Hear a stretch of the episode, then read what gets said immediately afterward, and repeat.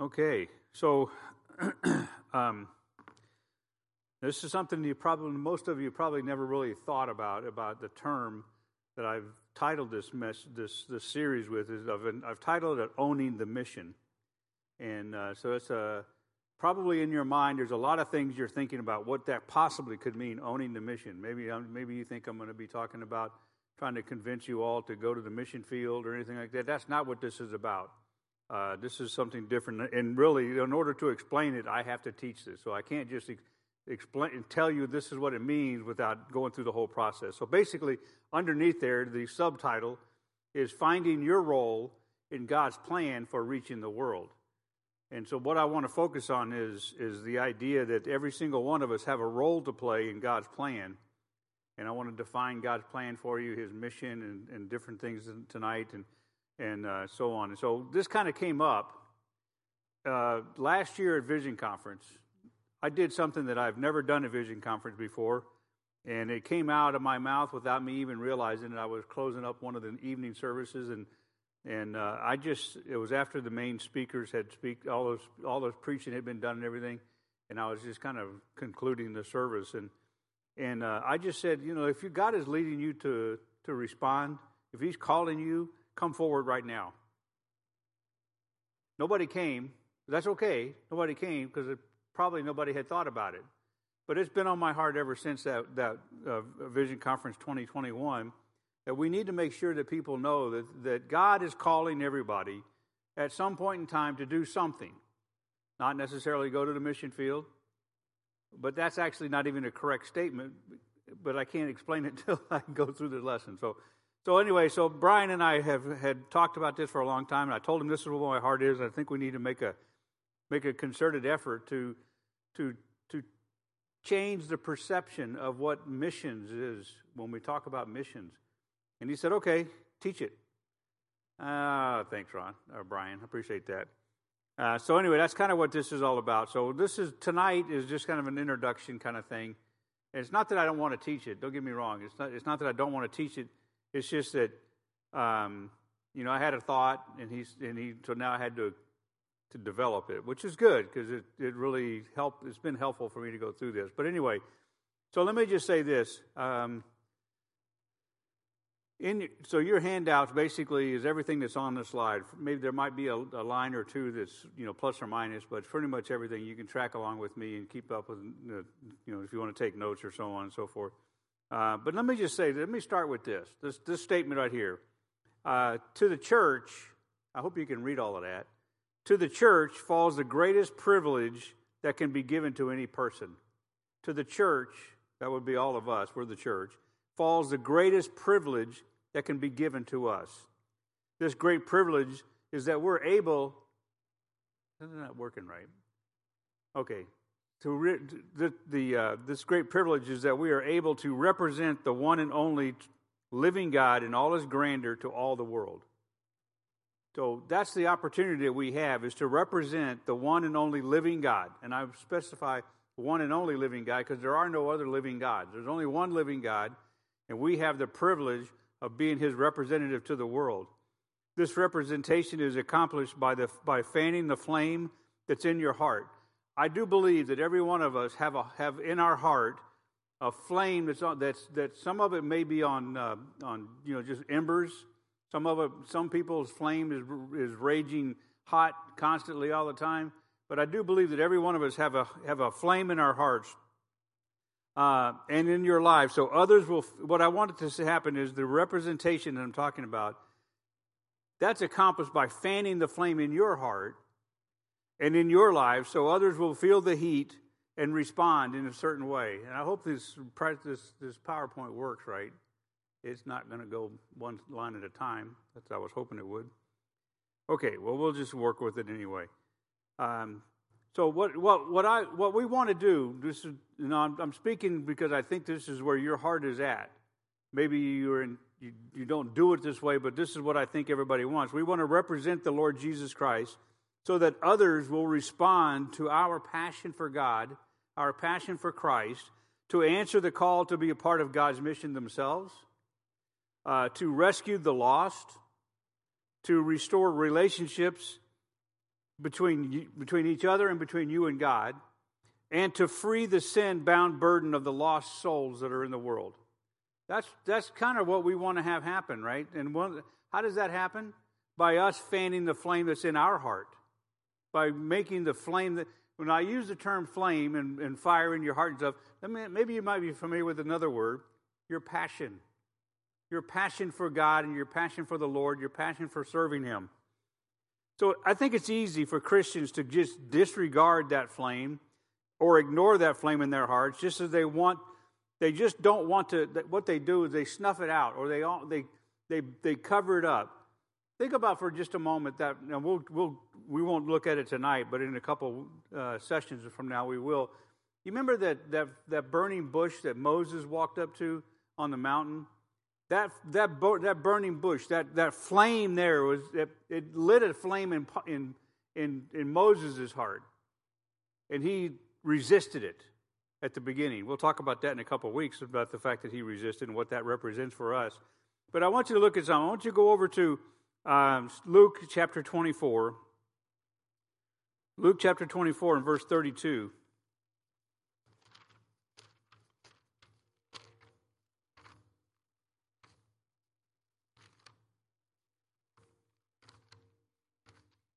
Now, this is just an example of kind of what I'm talking about. In Luke chapter 24, starting in verse, um, well, I said 32, but let me see how far back I want to go.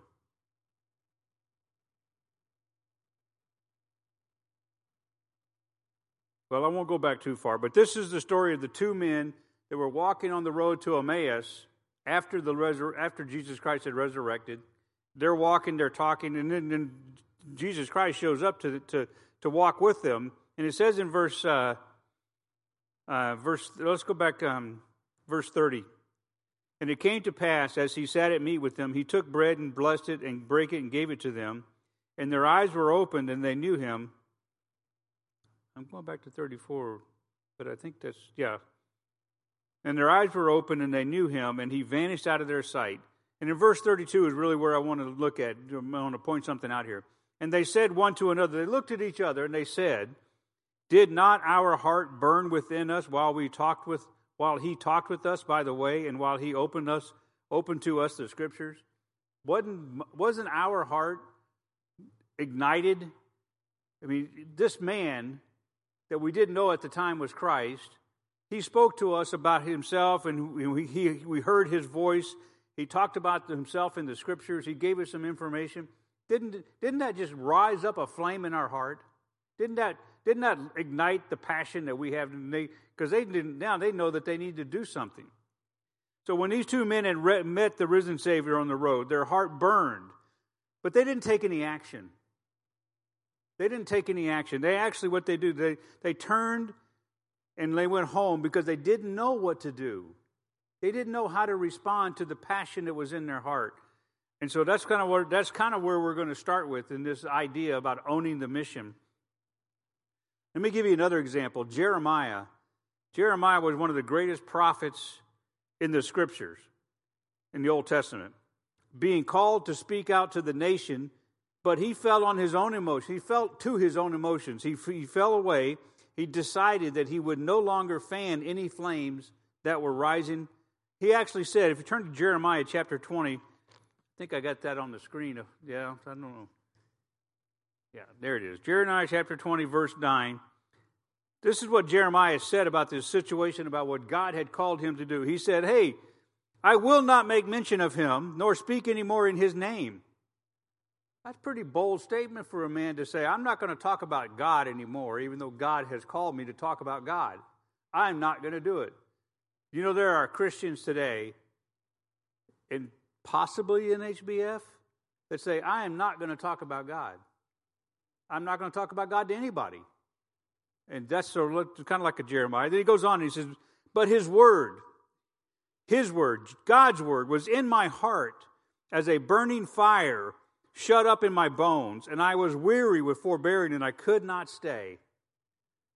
So his fire was burning too because God had been there. God had given him a, a, a, a purpose. Go and talk about me and my word and my, and my name and my, my, my, my, my desire, my plan, and so on. So Jeremiah had been speaking of God in his name, he'd been speaking about God in his word, but he wanted to stop. He was tired. He, he, whatever reason was, the valid, I mean, we don't have time to go back into Jeremiah to dig all of it out, but it's in there why he decided, you know what, I'm not going to do this anymore. I don't care that there's a burning passion in my heart to speak. I'm not going to speak. And so um, Jeremiah was doing what he was supposed to do, then he decided he's no longer going to do that. That fire in his heart that he was shut up and not seen because he would rather not make mention of God anymore. And he tried to ignore the call and he tried to ignore the command to, God, of, to speak from God. Now, that's pretty bold of any of us to say, you know what, I'm just not going to do what God asked me to do. I, I would encourage you never, never say no to God. It's easy, though, to say no to God. It's easy because I think, well, I know that I have said no to God. I, will confess that to you all right now. I have said no to God before. He always comes back and gets me. I never get away from God very far. You know why? Because I don't want to. I just don't want to do what he wants me to do, but I want to be right there. See, this it's inconsistent behavior. That's where Jeremiah was at. He was in, he wanted to be right next to God. He wanted to be with God. He wanted to hear from God, but he didn't want to do what God said. The passion in his heart was burning so much, so much, so strong that he needed to be with God, but he didn't want to go do what God said to do. He just didn't want to do it. Then, you know, let me just say so consider, turn over to Jeremiah chapter 1. I just want to look at this, kind of get the, the context here a little bit. Jeremiah chapter 1.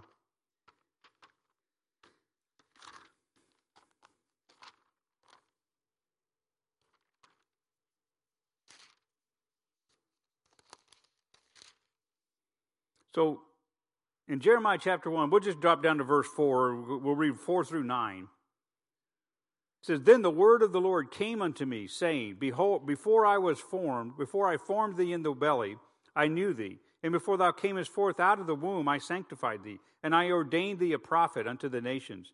Then said I, Ah, Lord God, behold, I cannot speak, for I am a child. But the Lord said to me, Say not, I'm a child, for thou shalt go to do, thou shalt go to all that I shall send thee. See, you can't say no to God. And whatever I command thee, thou shalt speak. You can't avoid what he wants you to do. Verse 8 Be not afraid of their faces, for I am with thee. That's the key part right there. I am with thee. You can even underline that if you've never underlined it before. Just underline that thing. I am with thee to deliver thee, saith the Lord. Then the Lord put forth his hand and touched my mouth, and the Lord said unto me, Behold, I have put my words in your mouth. That's, I mean, you, you can't go wrong with that. But here's the thing the Lord came to Jeremiah, the, uh, the Lord came to you. And he said, Hey, you. Oh, he said it to Jeremiah, but he said it to you too. And then God defined his call to Jeremiah. He said, I'm gonna, You're going to be a prophet. Now, in our day, we don't have prophets like the Old Testament prophets. I, you might want to just substitute for the concept here substitute the word preaching for the word prophet. God has called you to be a preacher. Not that you necessarily have to be up here on a Sunday morning preaching, but anytime that you're speaking the word of God to another person, it's as though you're preaching the word. Okay, so so Jeremiah declined the call, claiming he's, he, he was too he was a youth that that being a youth disqualified him from speaking out. Don't we always look for a way to disqualify ourselves to serve God? So he wants to be disqualified because of his youth. And God said, Sorry, uh, Jeremiah, your lack of words, by, um, I'll take care that. I will give you the words to say. And so then, over the course of 20 chapters, he showed Jeremiah what to say about what was going on. That was from chapter 1 to chapter 20. He said, This is what you're supposed to speak about. Now, he may have tried to to stop speaking and teaching and proclaiming because his role in the mission was complicated. It was a hard life that he had to do. It was, it was tough to endure. And sometimes, you know, being a Christian in a, Christ, in a, in a non Christian world can be tough. And we say, well, I'm just not going to go out. I'm not going to do that. I don't, want to, I don't want to be a part of that. I'm not going to do those kind of things. So he may have tried to stop, but you know what? It, everything from where we looked at in Jeremiah, 9, uh, Jeremiah 20, verse 9, to the end, there's 32 more chapters. He still did a lot of work for God. He didn't get away from not doing the work for God. All because Jeremiah remembered a key lesson that we all must learn regarding mission and owning the mission, and that is found two verses later in verse 20, chapter 20, verse 11. Look what it says there. You can see it on the screen. He says, But the Lord is with me as a mighty, terrible one. Therefore, my persecutors shall stumble, and they shall not prevail. They shall be greatly ashamed, for, thou, for they shall not prosper. Their everlasting confusion shall be never, shall never be forgotten. What, what Jeremiah says is, you know what? Here's the deal. Even, I may not want to do this, but God is with me, and He is a mighty, terrible God. Therefore, my persecutors, the ones I'm afraid of, the, the, the situation that is facing me, they have no they have nothing on me. They have nothing on me. Okay, so that's kind of an introduction as we get started here. I'm talking about the passion that you have. And what I want to do over the next several weeks is I want to help you relight that passion if you have if it's out of if it's burned out. Find it if it's if it's hidden and light it for yourself because every one of us need to have the passion that Jeremiah had to do the work. Everybody needs to have that passion that those two men on the road to Emmaus were talking about so that it'll be lit up so that we say, wow, I was with God. Wow, I'm working for God. I'm, I mean, that's an incredible thing. Think about that. You're working for the creator of the universe. I mean, uh, anything that has ever happened in the universe is under his authority, and you work for him. That's an incredibly amazing thing.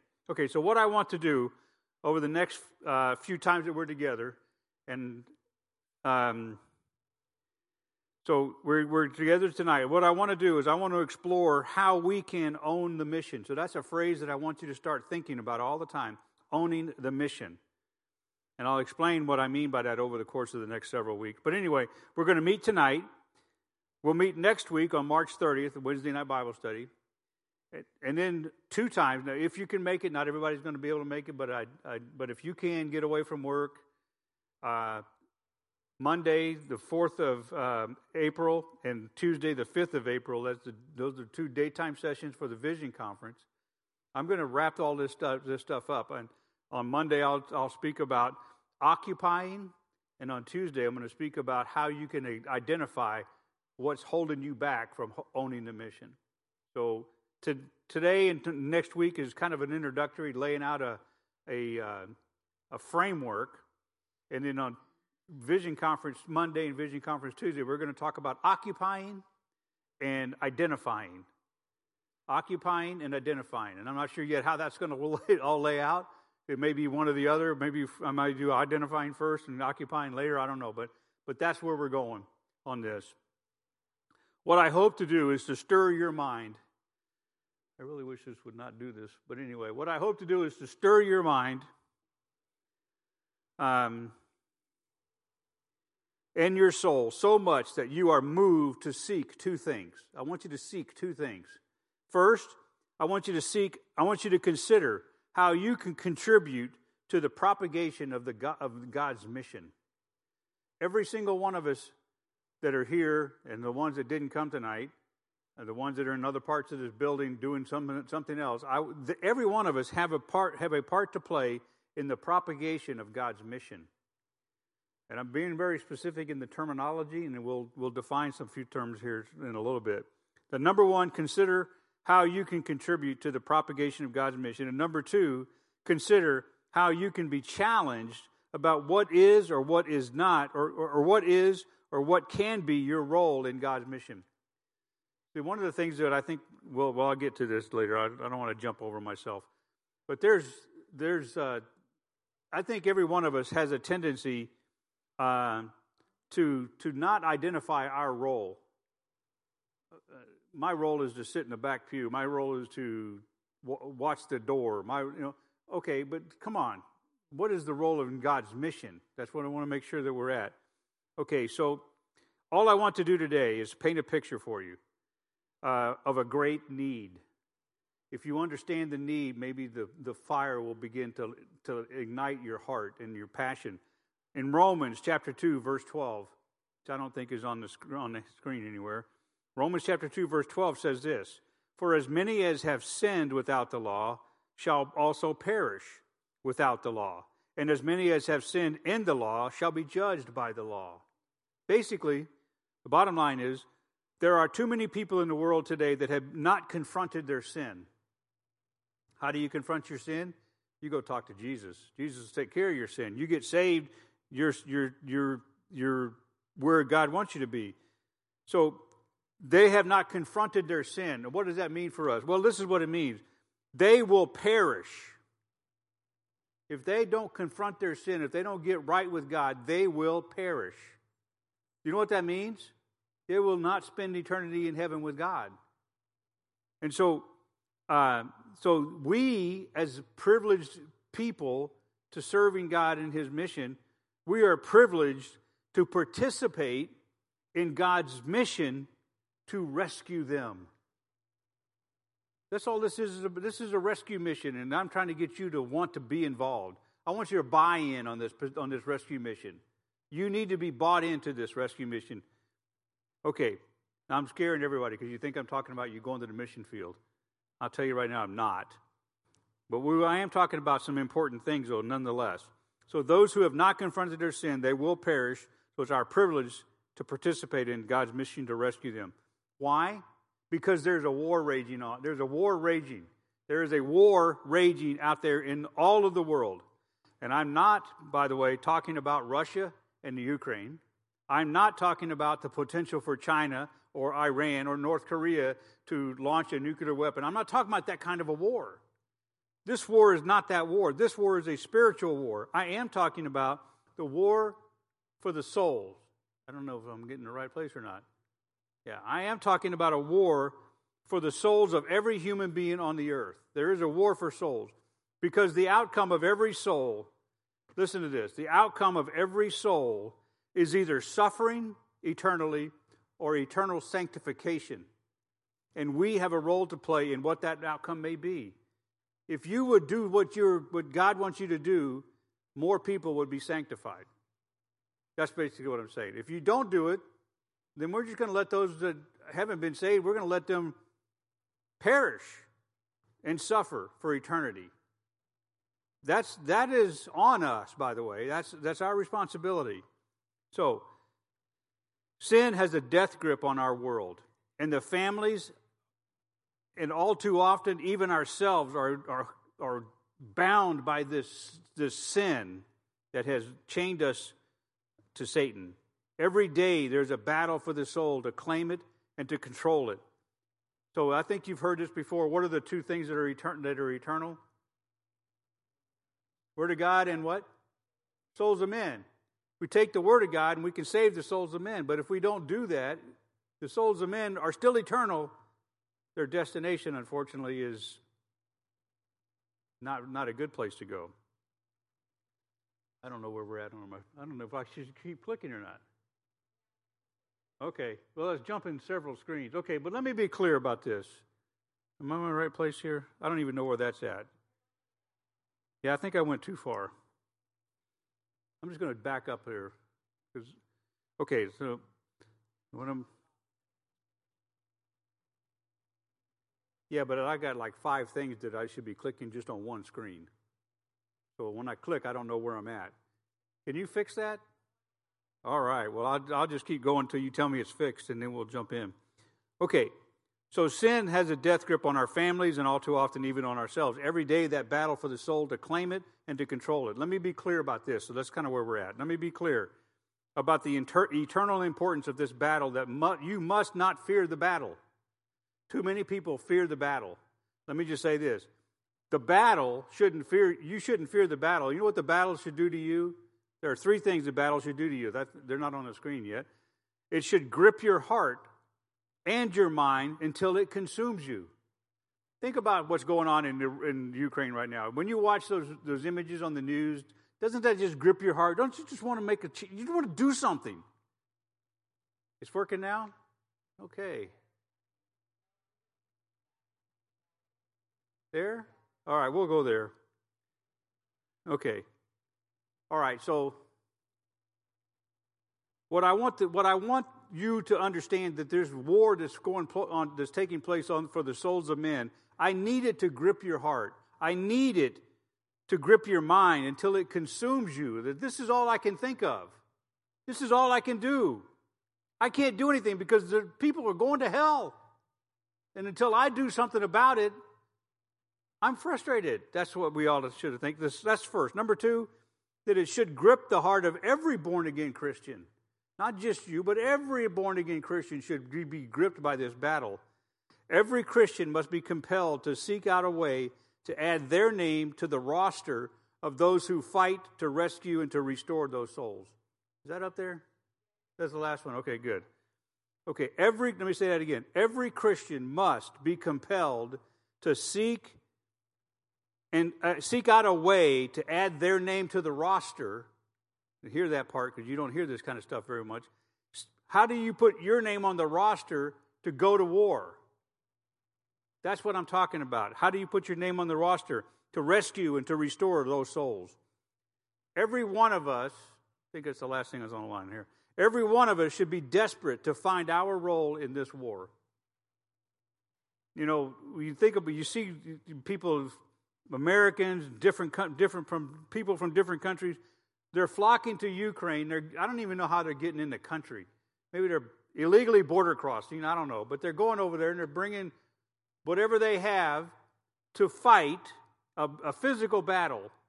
But the Christians, they don't won't cross that battle. They, and I'm not talking about going back to Ukraine. I'm talking about the spiritual battle that's out there. We won't cross that, that line because we're too afraid. We don't want to get involved. Here, let me give you, let me give you something, some information that's, that's at stake here for you. Humanity's soul is what's at stake, but just consider how many souls have been on the earth. This is an amazing. How many souls have been on the earth? Anybody know how many souls there have been on the earth? It's an incredibly huge number. So I got this chart, and I I didn't realize when I got it that it's not exactly biblical. It goes back to 10,000 BCE, you know, before the Common Era, but before Christ. 10,000. We'll go with that though. That's okay. What this shows is an, is an upward swing of population from 10,000 BC to 2021 last year. So let me give you some things.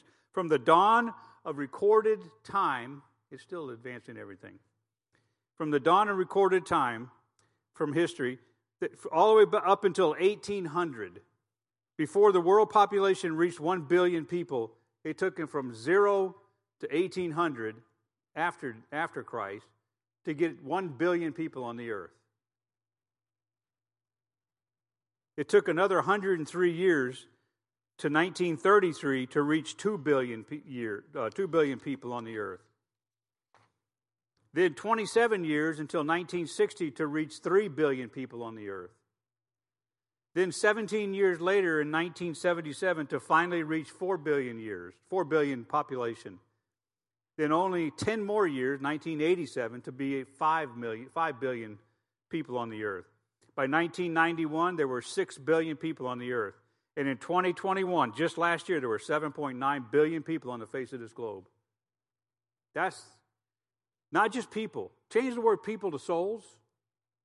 If you change the word people to souls, then you, you, you see the magnitude of the work that we have before us. 7.9 mil, billion souls on the planet today. Actually, if you, um, yeah, okay, we'll just keep it there. unless something happens, drastically happens, like somebody does shoot a nuclear weapon someplace and kills a couple of million people, a billion people, there will be 8.8 billion people across the face of the planet, and they're, they're all crying out a message. They're all screaming this, every one of them. Oh, tell me the name just once. What name? What name are they saying? Oh, tell me that name for the first time, because they've never heard of the name of Jesus, but they know that there's a name. Every culture out there knows that there is something that they want, but they don't know how to identify it. It takes people like us to be able to do that. 8.8 billion people. That's enough people to circle the globe 100 times around, holding hands all the way around 100 times. That's how many people we're talking about. Now, what's interesting about this number what's interesting about this number is it's not, it's not only are there 8 point, almost 8 billion people, there's 2.2 billion Christians. 2.2 billion Christians, professing believers, and they're not always biblically believers, but they're professing believers. 2.2 billion. That means, what does that mean then? How many are lost? 6.6.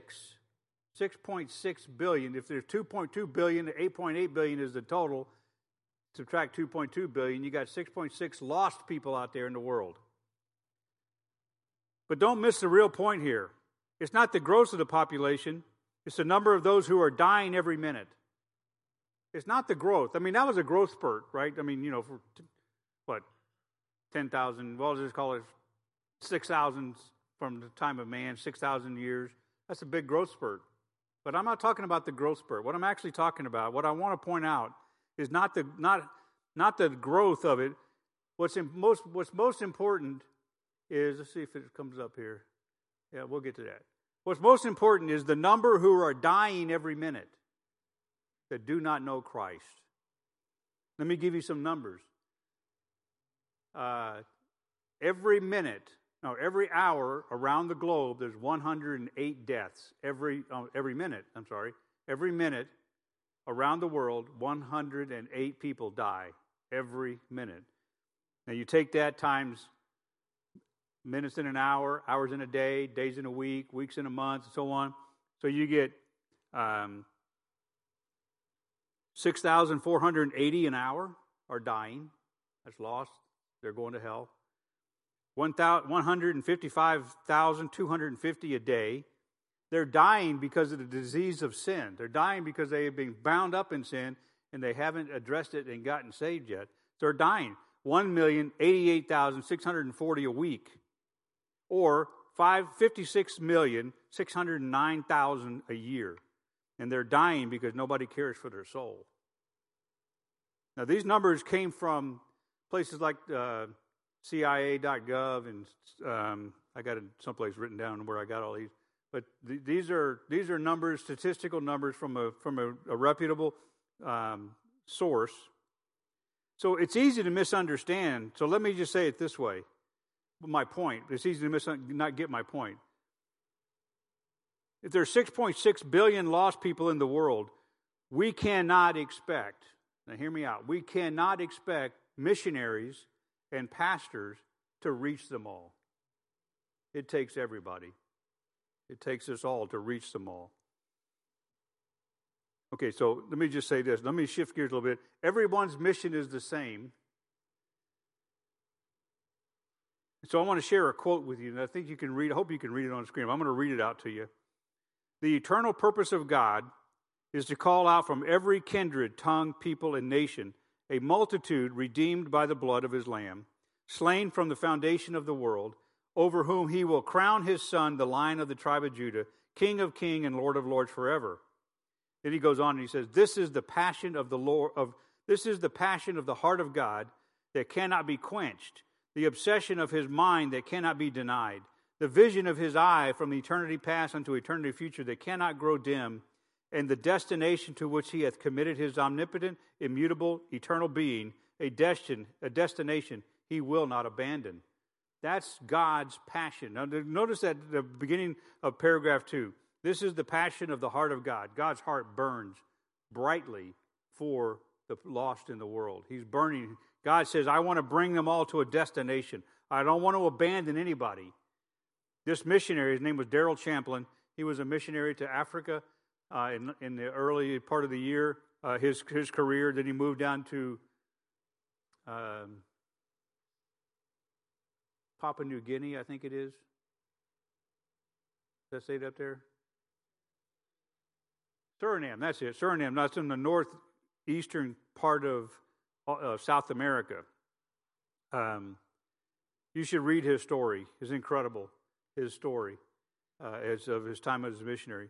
So, in other words, God's mission is to accomplish what no earthly man can do. But every believer has a place in that accomplishment. We all, every one of us, have a role to play in the accomplishment of that mission. So, what is the mind and what is the heart of a Christian? Just your standard Christian. Okay, so let me give you some examples. This is your typical Christian. The characteristics of the majority of Christians they go to church, they pray sometimes. They're good people, they claim. They read their Bible, maybe. Some of them are even hypocritical. Yeah, probably. But it's evident that they do not see owning the mission as a staple of the believer. Most Christians don't see themselves addressing, thinking, praying about, or even caring about the mission of God. They just don't see it. Okay, that's the characteristics of your typical Christian. What about the characteristics of your of your uh, your missions focused Christian? Now this this would okay this is where we're at, but I'm going to tell you this is where we don't want to be. The characteristics of a mission focused Christian. They acknowledge the universal love and desire of God the Father and the Lord Jesus Christ. They know that God loves everybody. They understand. They know what John 3:16 says. They get that. They recognize the diversity of composition found in the world. They know that everybody's different, but God loves everybody. They recognize the prime importance of the Christian mission. They know what we're supposed to do. We're supposed to go out, you know, uh, the Great Commission and the Great uh, Commandment. We know, we know what that stuff is. Uh, they learn about world mission. You know, they, they get involved, they read things, they, they like to come and listen to a missionary preach. The mission focused Christian understands mission, but does not own the mission. So the first Christian doesn't even know there's a mission. The second Christian knows there's a mission, but doesn't own it. The third characteristic of a Christian, where I'd like for every one of us to get to uh, as soon as we possibly can, is this the characteristics of a Christian who owns the mission. They recognize his or her responsibility for mission. They know that they're responsible for it. They pray for the world. They go on world mission trips. They go around the world. They change, this is important, they change their lifestyle to better be ready to engage in mission through ministry. They change their lifestyle. Um, most Christians say, I'm not going to change my lifestyle because my lifestyle is important. I got to go fishing on Sunday mornings. I'm going to go fishing on Sunday. I got to have a job, and my job says I got to work on Sundays. I'm going to work on Sundays. You know, they don't change their their mission, their life to conform to prepare themselves to own the mission. This Christian does, though, how should own his mission and act on ministry to advance missions. Okay, is that is that tracking with that? Anybody questions on anything so far? That makes sense. You get you get the passion that we need to have. You get the sense of where we're going with this thing. Okay, so let's get a little detailed. What is what is the mission? What is this mission that I'm talking about? Okay, well, the only way I can describe, I'm not sure if this, this is a slide. I think it is. Wish I could read the one in the back. My eyes don't work. Yeah, this is okay. Before we can tell you what missions is, I got to tell you what missions is not. So I found this on a, I was randomly searching around for some stuff, and I found this on a, uh, a, web, a website called Theology at Work. Great name, should have been a great thing, you know. So listen to this God's mission is to inspire people to work with the materials He provides to bring forth new and good creations and to order the natural world. The, the natural world. God gives people the grace to return to Him. He heals the world's brokenness and He opens the way for full opens the way to fully restore His original intent for the world including now this is a this is the, this is an amazing part, including humanity's role as a co-creator with Him. Did you know you were a co-creator with God? That's what this group says. Both creation of the world and its redemption by God's grace are therefore the mission of God. Okay, if that's not missions, then what is missions? That's I wanted to show you what not. There's a lot of churches out there that think that we're all about saving the planet. Okay, well, saving the planet's a great thing. I mean, I, it's my home too. But you know what? Saving the lost souls are more important than saving the planet because this will burn. Not to mention, in fact, this is God's footstool, and I don't think He's going to destroy it to complete. It's going to allow it to be completely destroyed. It is His footstool. Anyway, okay, different topic. So let me see how this works here. Pick up on this statement here. I got to keep turning around. Missions exist because God is a missionary God. Missions exist because God is a missionary God. I want to look at a couple of verses real quick. Uh, they're on the screen. John chapter 3, verse 17. For God sent not his Son into the world to condemn the world, but that he would that but that the world through him might be saved. God's a missionary God. He sent his Son as a missionary to rescue the world. Galatians chapter 4, verse 4, Paul writes, When the fullness of time was come, God sent forth his Son, made of a woman, made under the law. He sent his Son. God is a missionary God. In 1 John chapter 4, verse 9, John writes, It was manifested the love of God towards us because that God sent his only begotten Son into the world that we might live through him. God is a missionary God.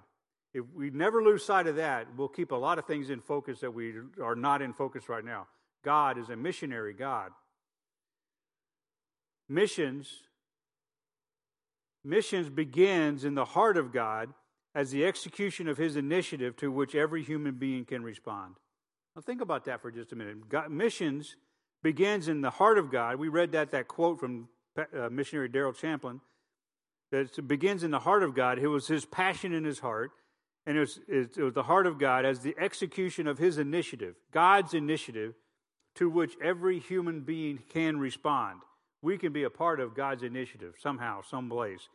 The execution uh, is that every, the expectation is that everyone, that would be every believer, must find, must find a way to conduct missions in a way that is dependent on God and in line with His plan.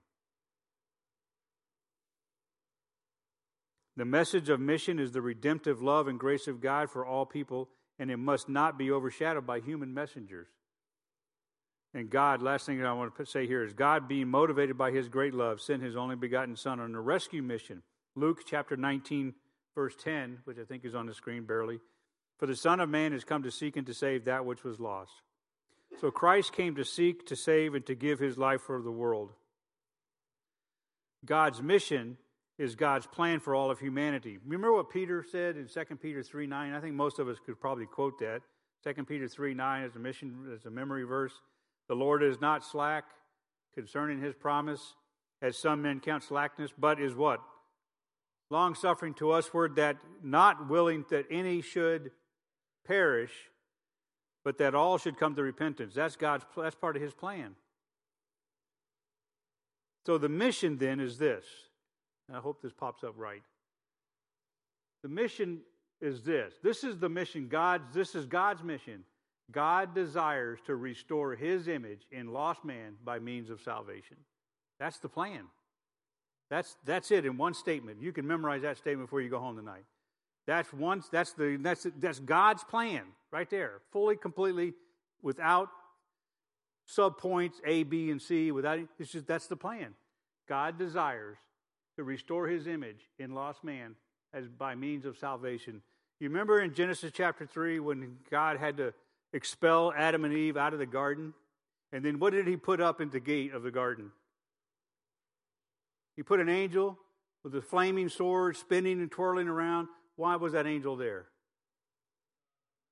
To keep them from coming back in until there was time for them to be able to come back in. The only way they can come back in is through Christ. So when they when he expelled them from the garden, this was in his heart and his mind already. I'm going to restore them to my image by, sa- by saving them through myself, my son. That was what he's thinking. That's what he's saying as they're walking out of the garden, he's putting the angels there. He says, You can't come back right now.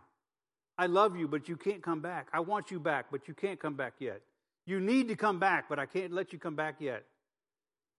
I got to work out this sin issue. Now, God can do anything, of course. I mean, God could have just snapped his fingers and wouldn't even have had to snap his fingers. He could have just thought it and it would have happened and he could have rescued it. But he needed to do this for you and me to show us this is how we get saved. Okay, so God desires to restore his own image in lost man by means of salvation. Our mission then is to support God's mission. That's okay, so that's his mission. Our mission, our responsibility, our task is to support God's mission by finding out where we can own a part of the mission. What's the mission? Get people saved. God wants to see people get saved. He wants his image put in them so they can get saved. Our, our, our job is to figure out a way to help that, ha- to make that work, to, to provide a conduit, a, a, a path, a, a, a channel, whatever you want to call it, whatever adjective you want to use. I guess those are adjectives. Okay, I need to be clear on this. Let me, let me stop here for just a moment. For the rest of this study to make sense, I need to be clear. God's mission is carried out by means of the structure of the local church. So we've used the term in many times in the past, what we call parachurch organizations. They're great, they're Christian, they're, they're, they're, they're organized and run by believers and you know probably investing uh, biblical principles in, in running that, that organization. But, but God's mission is carried out by the means of the structure of the local church. No Christian can own the mission. and listen to this. No Christian can own the mission if they do not know what the mission is. You can't own something if you don't know what it is. No Christian can own the mission if they do not desire to be a part of what God is trying to get done in the world. So it takes two things it takes you to understand the mission, and it takes you to have the passion in your heart, burning in your heart, that says, I have to be a part of this. I have to go. I can't not go. If, if I don't go, then I will die. Now, I'm already saved, so it's okay, but I don't want to die. I want to work. That's got to be our passion. What every Christian must do is identify the mission and then look for a point where they can put themselves into the mission. And if you need help with that, I'll help you with it. I'll help you identify that. I, I, I, got, I got a place for everybody already. I do. I really do. I have a place for everybody. I know not if I don't, then Pastor Brian does. I guarantee you, he's got a place where everybody can plug in to God's mission of change of, of restoring His image in lost man by means of salvation. I know that that can happen. So let me give you four definitions here, real quick. There are only three on the screen. We'll get to the fourth one in just a moment, but let me just give you definition here. Mission. So there's there's words that get tossed around in churches. Mission, missions, missionary, those kind of things. So let me give you definition. This is how I define them. Mission, I already told you about God's desire to restore his image in lost man through the means of salvation. That's, that's the mission. But what are missions? Plural. Missions, plural. There's only one mission restore his image, but there are missions. And so, missions is the fulfillment of God's mission by means of making disciples. I just said it that way just because everybody knows what discipleship is, right? Everybody knows, understands the concept of discipleship because we are disciple making church. We are discipling church. We, we eat, breathe, and, and operate discipleship. I mean, that's just what we do in everything, in every corner. So, missions fulfills the God's mission by means of making disciples. So I'm just going to leave that making disciples a very generic phrase right now because I'll let you define what does it mean for you to make a disciple. And I'm not talking about D1. I'm talking about making a disciple. What does that mean to you? You need to answer that. Okay. Missionary, that's another word up here. Now, this is a long definition, so I'll read it to you. One who, in the fulfillment of God's mission, is led by God and sent out by his local church to reproduce the church in another people. And then I would parentheses or, or extension, by extension, as well as to serve in the church in what is called ministry. So, missionary is somebody who is sent out of this church to start another church someplace else, or somebody that stays in this church and serves in a thing called ministry. I think that's one of the goals of discipleship, isn't it? establish a believer in the local church, establish a believer in the Word of God, establish a believer in, the fellowship of the church, and establish a believer in ministry. Okay, well, I think that word scares people because nobody knows what it means. So let me tell you what ministry means. Okay, ministry. This is this is the fourth definition. This is the long one. I got a long definition and a short definition. I'm going to give you the long one first, and then I'll give you the short one. Turn over to Ephesians chapter 3, verse 10.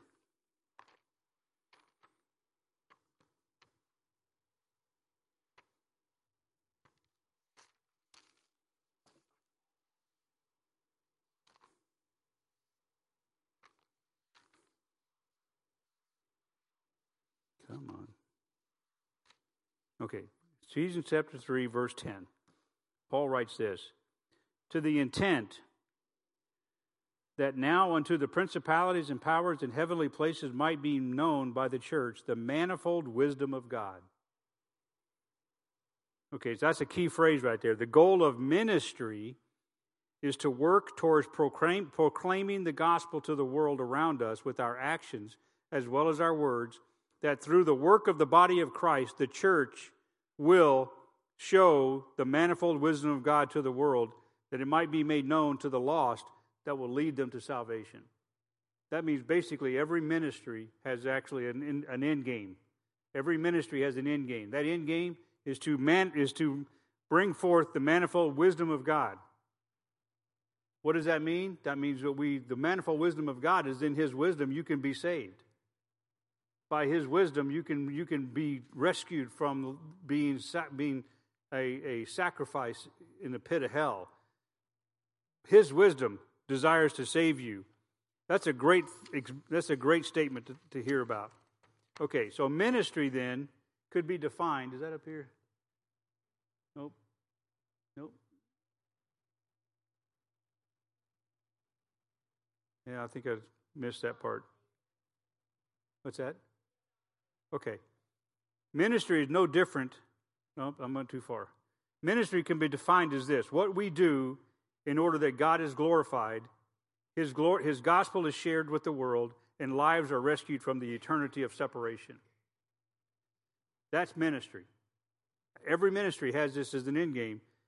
That what we do in order that God is glorified, his gospel is shared with the world, and his lives are rescued from the eternity of separation. That's ministry. That's all ministry is. We what is ministry? Well, it's uh, rescuing people, sharing the gospel, seeing God glorified. Turn over to 2 Corinthians 5, verse 18.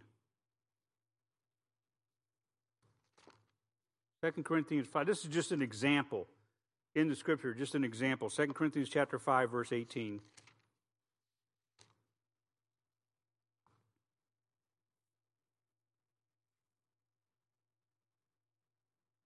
Starts off with, see, make sure I'm in the right place here. Yeah. And all things are of God who hath reconciled us to himself by Jesus Christ, and hath given to us the ministry of reconciliation. To wit, God was in Christ, reconciling the world unto himself, not imputing their trespasses unto them, and hath committed unto us the word of reconciliation.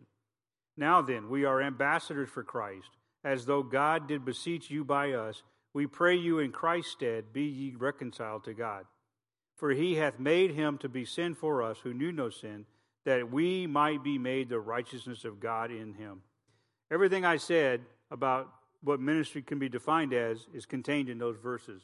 But that's just an example right there. God has given us a ministry called reconciliation.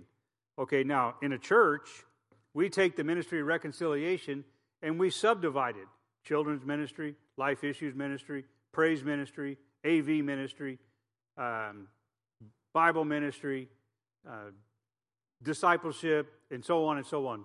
That's all the ministry of reconciliation. Every one of them is a purpose for reconciling people to God.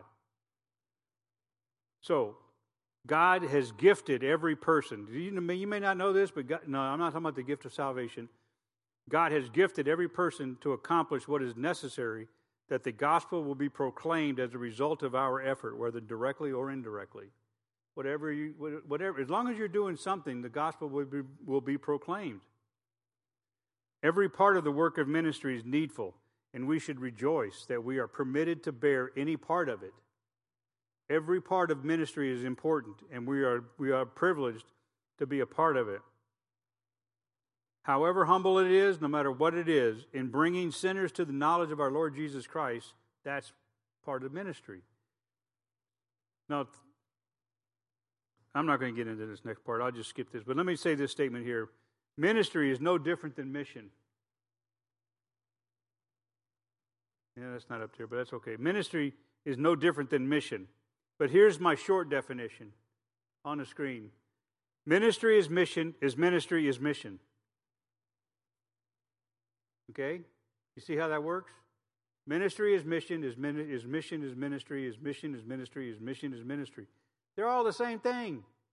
We don't divide. I'm a missionary. So I'm great because I'm a missionary and I go overseas and I do great things. You know what I do when I get over there? I do what you're doing here. I do the same thing. I just do it over there. Ministry is mission, is ministry, is mission, is ministry, is mission.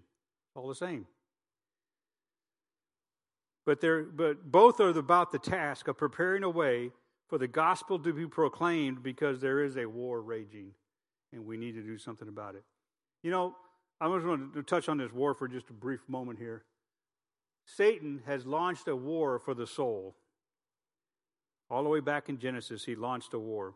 There's a battle for the soul of man rooted in the flesh, but it's motivated by Satan. The battle is rooted in the flesh, but it's motivated by Satan. Satan touched that flesh. He didn't touch Eve in, the, in a physical way, but he did, he did touch her in her heart and, and challenged her to get something that she desired by putting into her what she should what he wanted her to desire. And she desired it and you all know the story of that.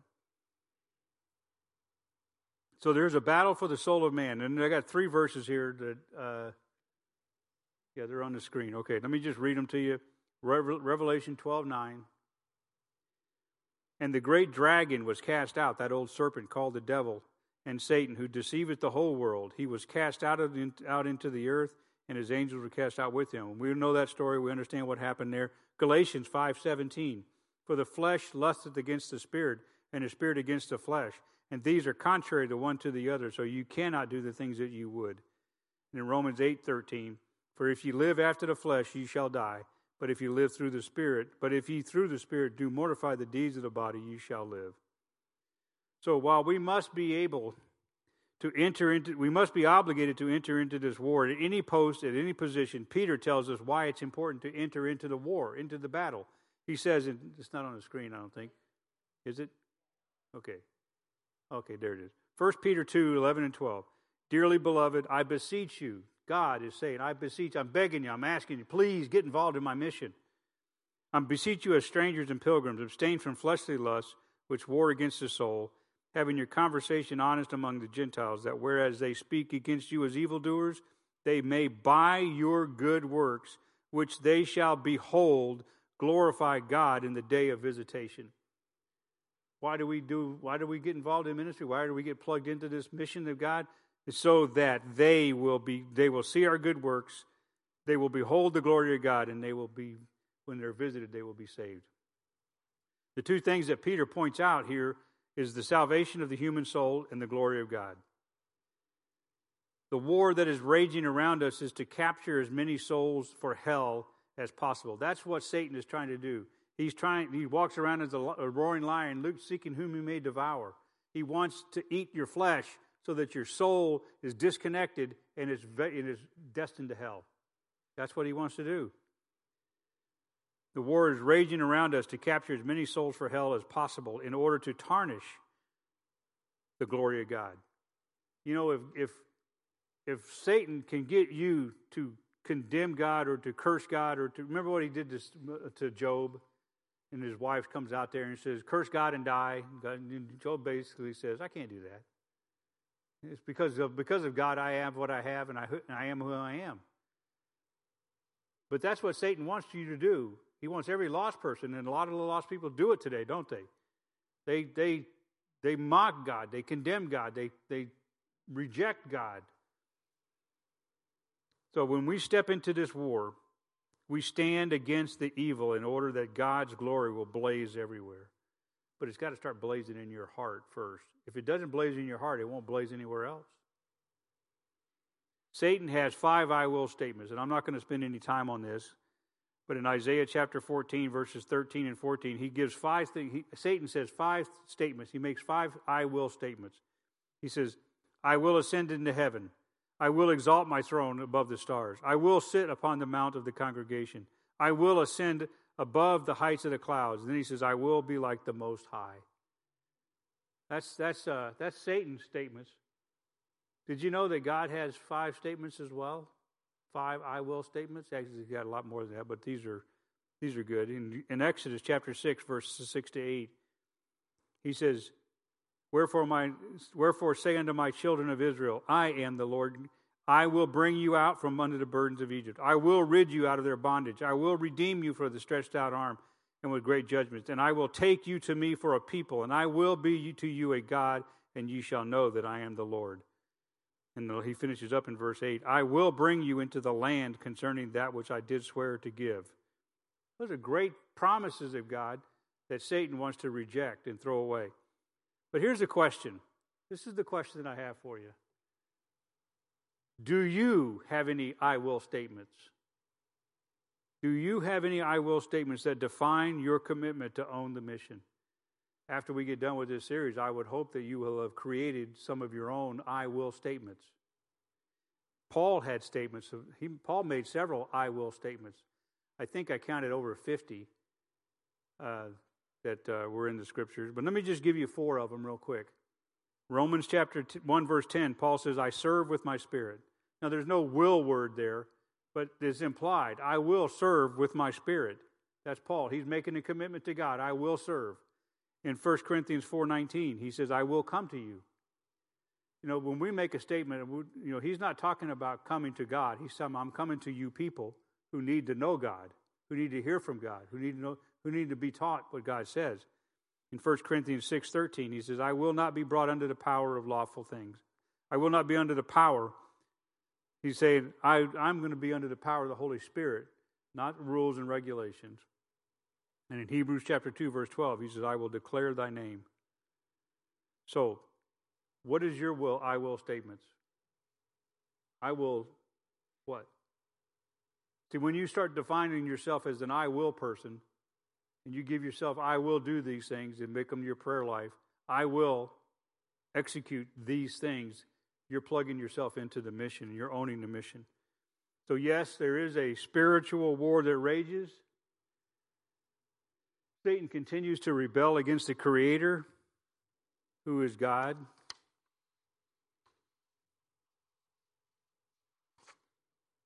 And he's always his and it's always his desire to God Satan wants to move you in two ways.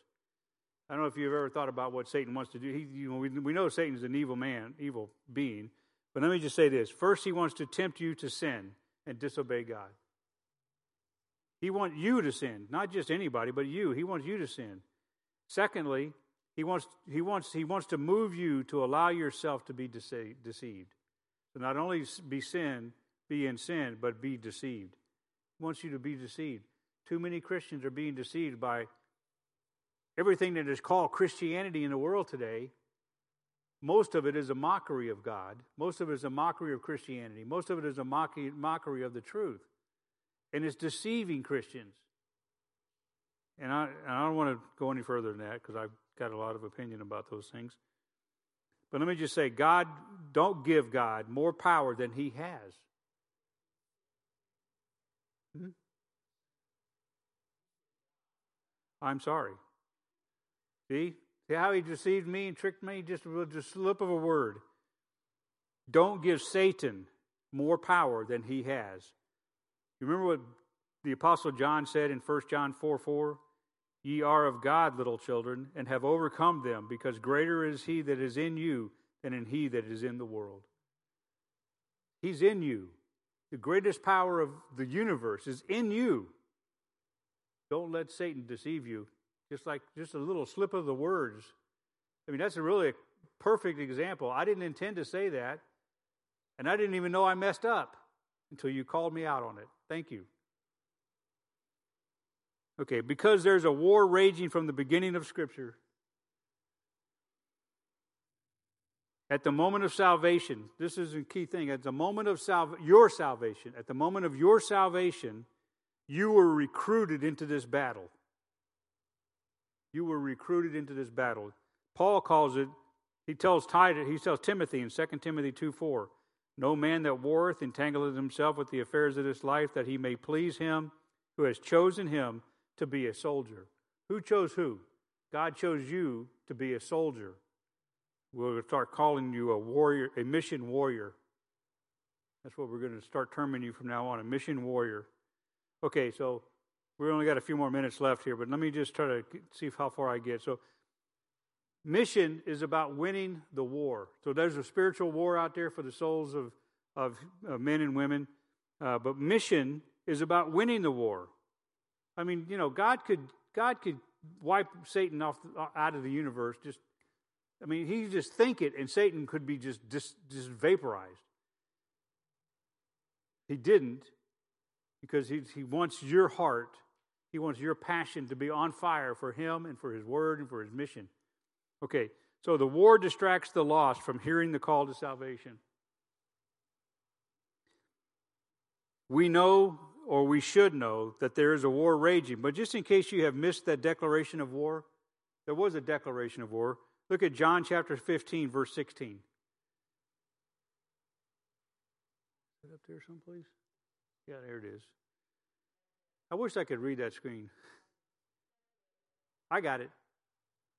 Okay, John, John uh, 15, 16. You have not chosen me, but I have chosen you and ordained you that ye should go, for, go and bring forth fruit, and that your fruit should remain, that whatsoever ye shall ask of the Father in my name, he, will, he may give it you. And then in John chapter 15, verse 8, just a few verses back, he says, Herein is my Father glorified, that ye bear much fruit, so shall ye be my disciples. So the point of this is this we've been chosen, we have been chosen, we've been ordained. That means given authority. So we've been ordained to, into the ministry, into, this, into the mission. We've been ordained to go and to bring back fruit. The power of these verses would imply one who is called to the mission field. And I mean, that's what it seems like, and that's how these verses are typically used. People that are called to go there to the mission field, okay?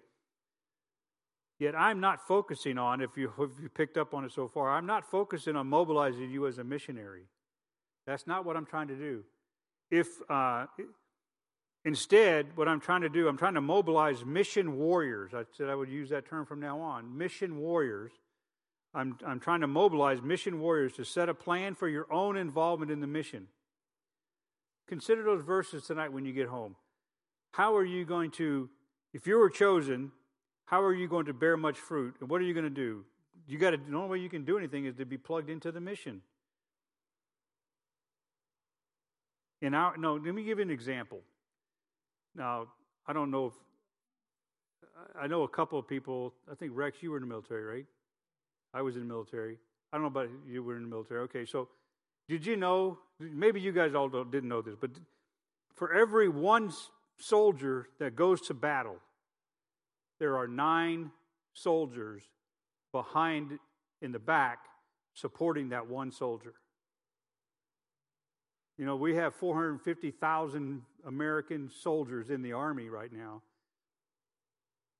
90% of them will never see battle, but they support the men to do, go to battle. So the point is this.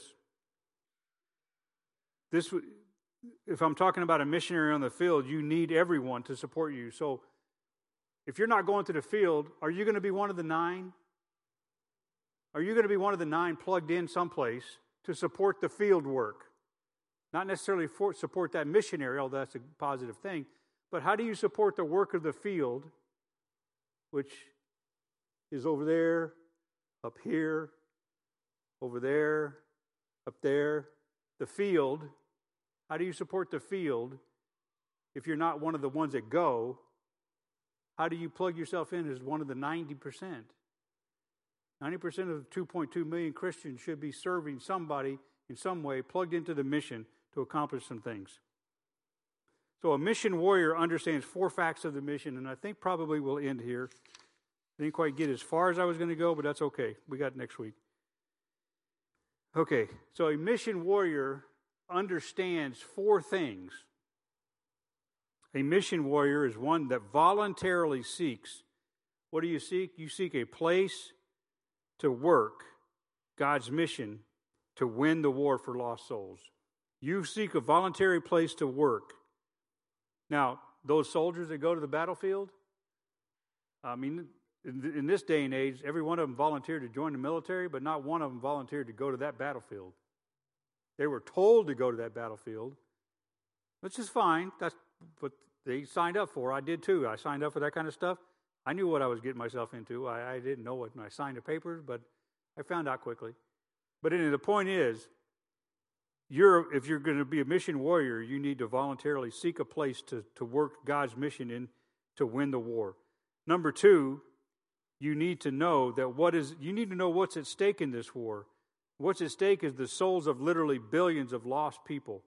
We've already seen those statistics. We've, that's why we kind of went through them just to kind of get you a, get your heart going on it. A warrior knows number three. A warrior knows how to hear the alarm for war that, so that they can respond. What is the alarm for war? Well, in the military, in the army especially, it's a trumpet.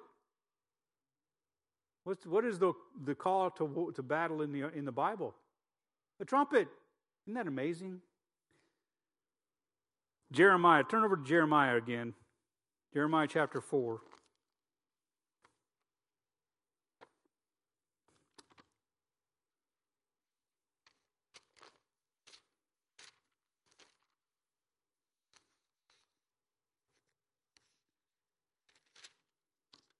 Jeremiah chapter 4 and verse 19. Jeremiah writes, My bowels, my bowels, I am pained at my very heart.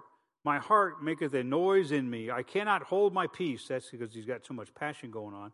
Because thou hast heard, O my soul, the sound of the trumpet, the alarm of war. Destruction upon destruction is cried, for the whole land is spoiled. Suddenly are my tents spoiled and my curtains in a moment. How long shall I see the standard and hear the sound of the trumpet? The trumpet's blowing. Where are we going to plug in? Jeremiah had heard this, the alarm, the sound of, he heard the sound. He heard the alarm of war, and he could no longer be idle. He had to act. He had to go and do what God said. He had to own the battle because of the destruction of Judah. And earlier in the same chapter, in verse 5, uh, it says, uh, chapter, chapter 4, verse 5. Declare ye in Judah and publish in Jerusalem and say, Blow ye the trumpet in the land, cry, gather together and say, Assemble yourselves and let us go into the defenced cities. He, had, he has acknowledged that the Lord has not turned away from his people, and it was Jeremiah's goal to warn everyone of the war coming and that everyone could act in defense. Okay, so the alarm is sounding. What will you do? Will you become? Will you get engaged? It's time to declare your intention for mission. Will you decide to get engaged? Will you find a place to serve? Will you contribute to the success of the mission? Will you look forward to the victory over billions who will die due to a sin disease if we don't do something? Will you become a mighty warrior?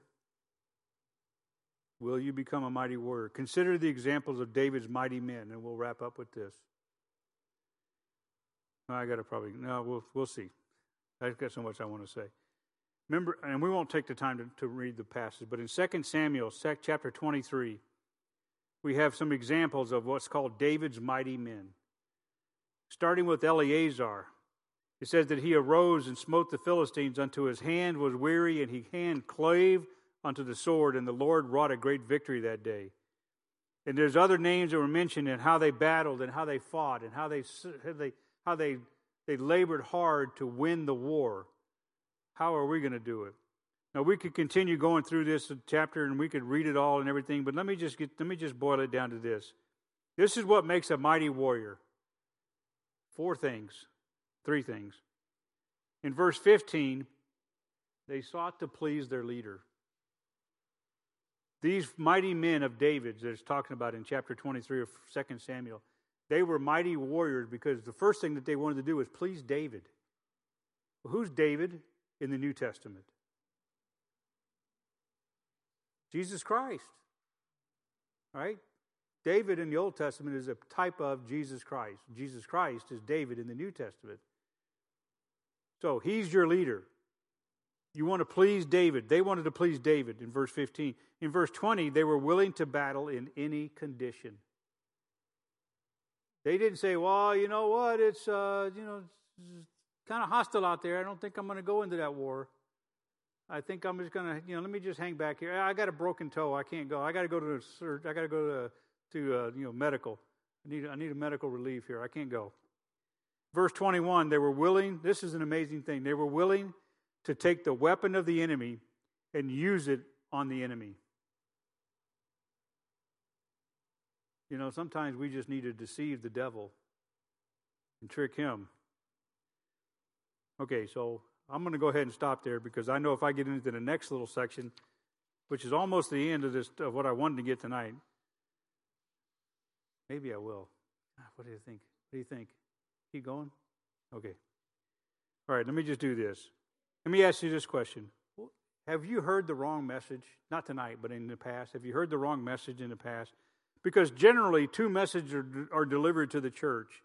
For a long time, these two messages have been delivered. First, the church is looking for a response to the call to go to another field as a missionary. We want people to go to the mission field. Second, there's a plea to fill a need in ministry. That's kind of how things are done, right? There's a there's a need. We we need somebody. Could somebody go up in the sound booth and serve in the sound booth? Will somebody, you know, we need a we need a uh, a guitar player, or we need a singer, or something, or we need somebody in the kitchen. Just, would you go there? That's that's fine. Both of those are valid messages. But you know what? Most of the time, those messages do.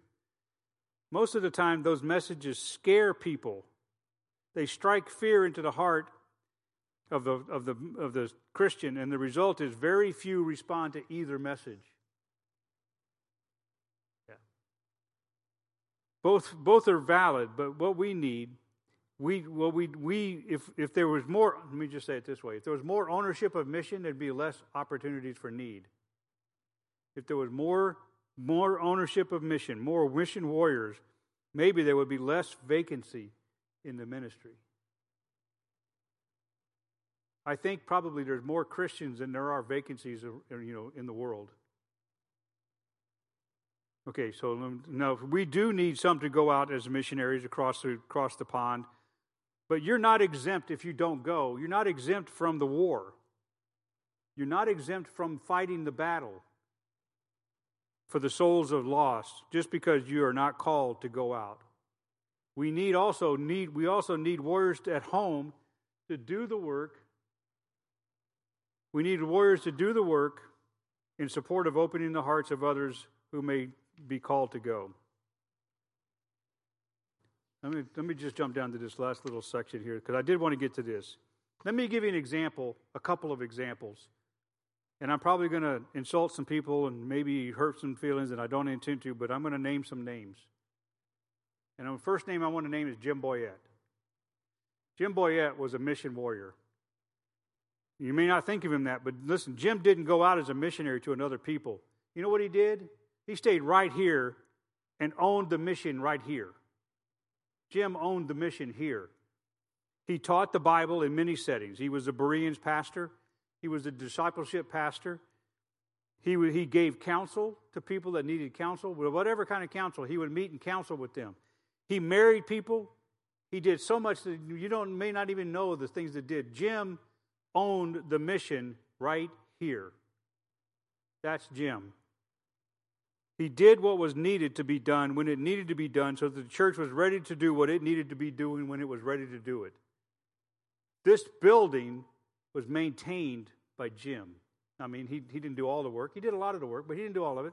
But he kept the property going. He kept, he kept the outpost going so that you could go and you could serve.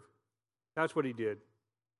He did what needed to be done when it needed to be done so that the church was ready to do what it needed to do when it was time. That's an example of somebody that owned the mission. Now, Jim and I never talked about him owning the mission. In fact, I used to give Jim a really hard time about what he did and didn't do, and so on and so forth. And he knows that I love him dearly. I still love him dearly. And I wish he was here.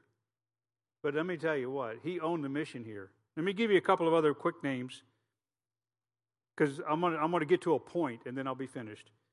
A couple of other names um, Mitchell and Jody Newland. They own the mission. Chris and Lauren Cohen, they own the mission. Luke and Brendan Fleshman, they own the mission. And there's so many others. I've been looking, I've been looking at all the people that are serving in places that are already owning the mission here. So this is happening already, but we don't ever think about it as owning the mission. They're, they're, they're just they just serve in ministry but they're actually owning the mission. But here's the point Scrap all the names. Take all the names out. Let me just do this. The names that are important are not those names I mentioned. The names that are important are those who had invested their lives into those names that I named. Somebody invested their lives in Jim Boyette. You know who, you know who discipled Jim Boyette? You know who, who led Jim Boyette to Christ? You know who taught Jim Boyette the Bible? You know who gave Jim Boyette the passion to take care of the plant, the building plant? That's the person that had bought the mission, that, inv- that owned the mission. He owned the mission so much that he invested in somebody who did something.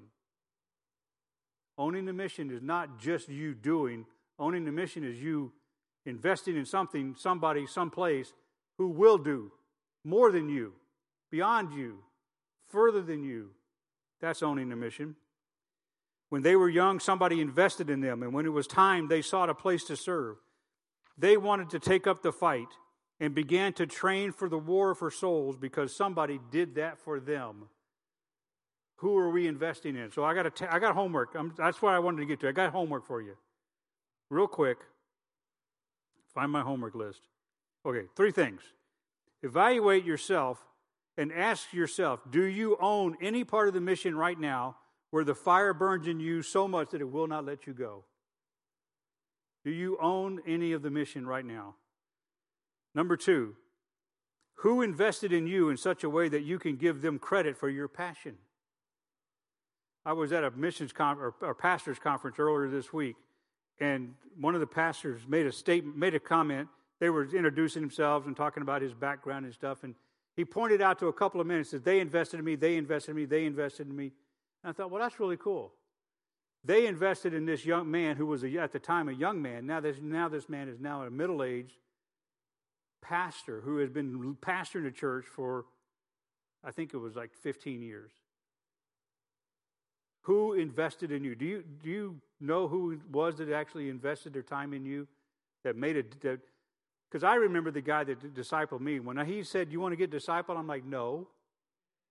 I did. I said, No, I don't want to be discipled. I've, I got saved. That's all I need. I'm fine. I'm, I'm good. I'm good. And then the church that I was at was preaching the Bible. And so the whole church invested in me in that sense, in that way. The pastors, they preached, they taught, they shared the Bible with me, and then this guy discipled me.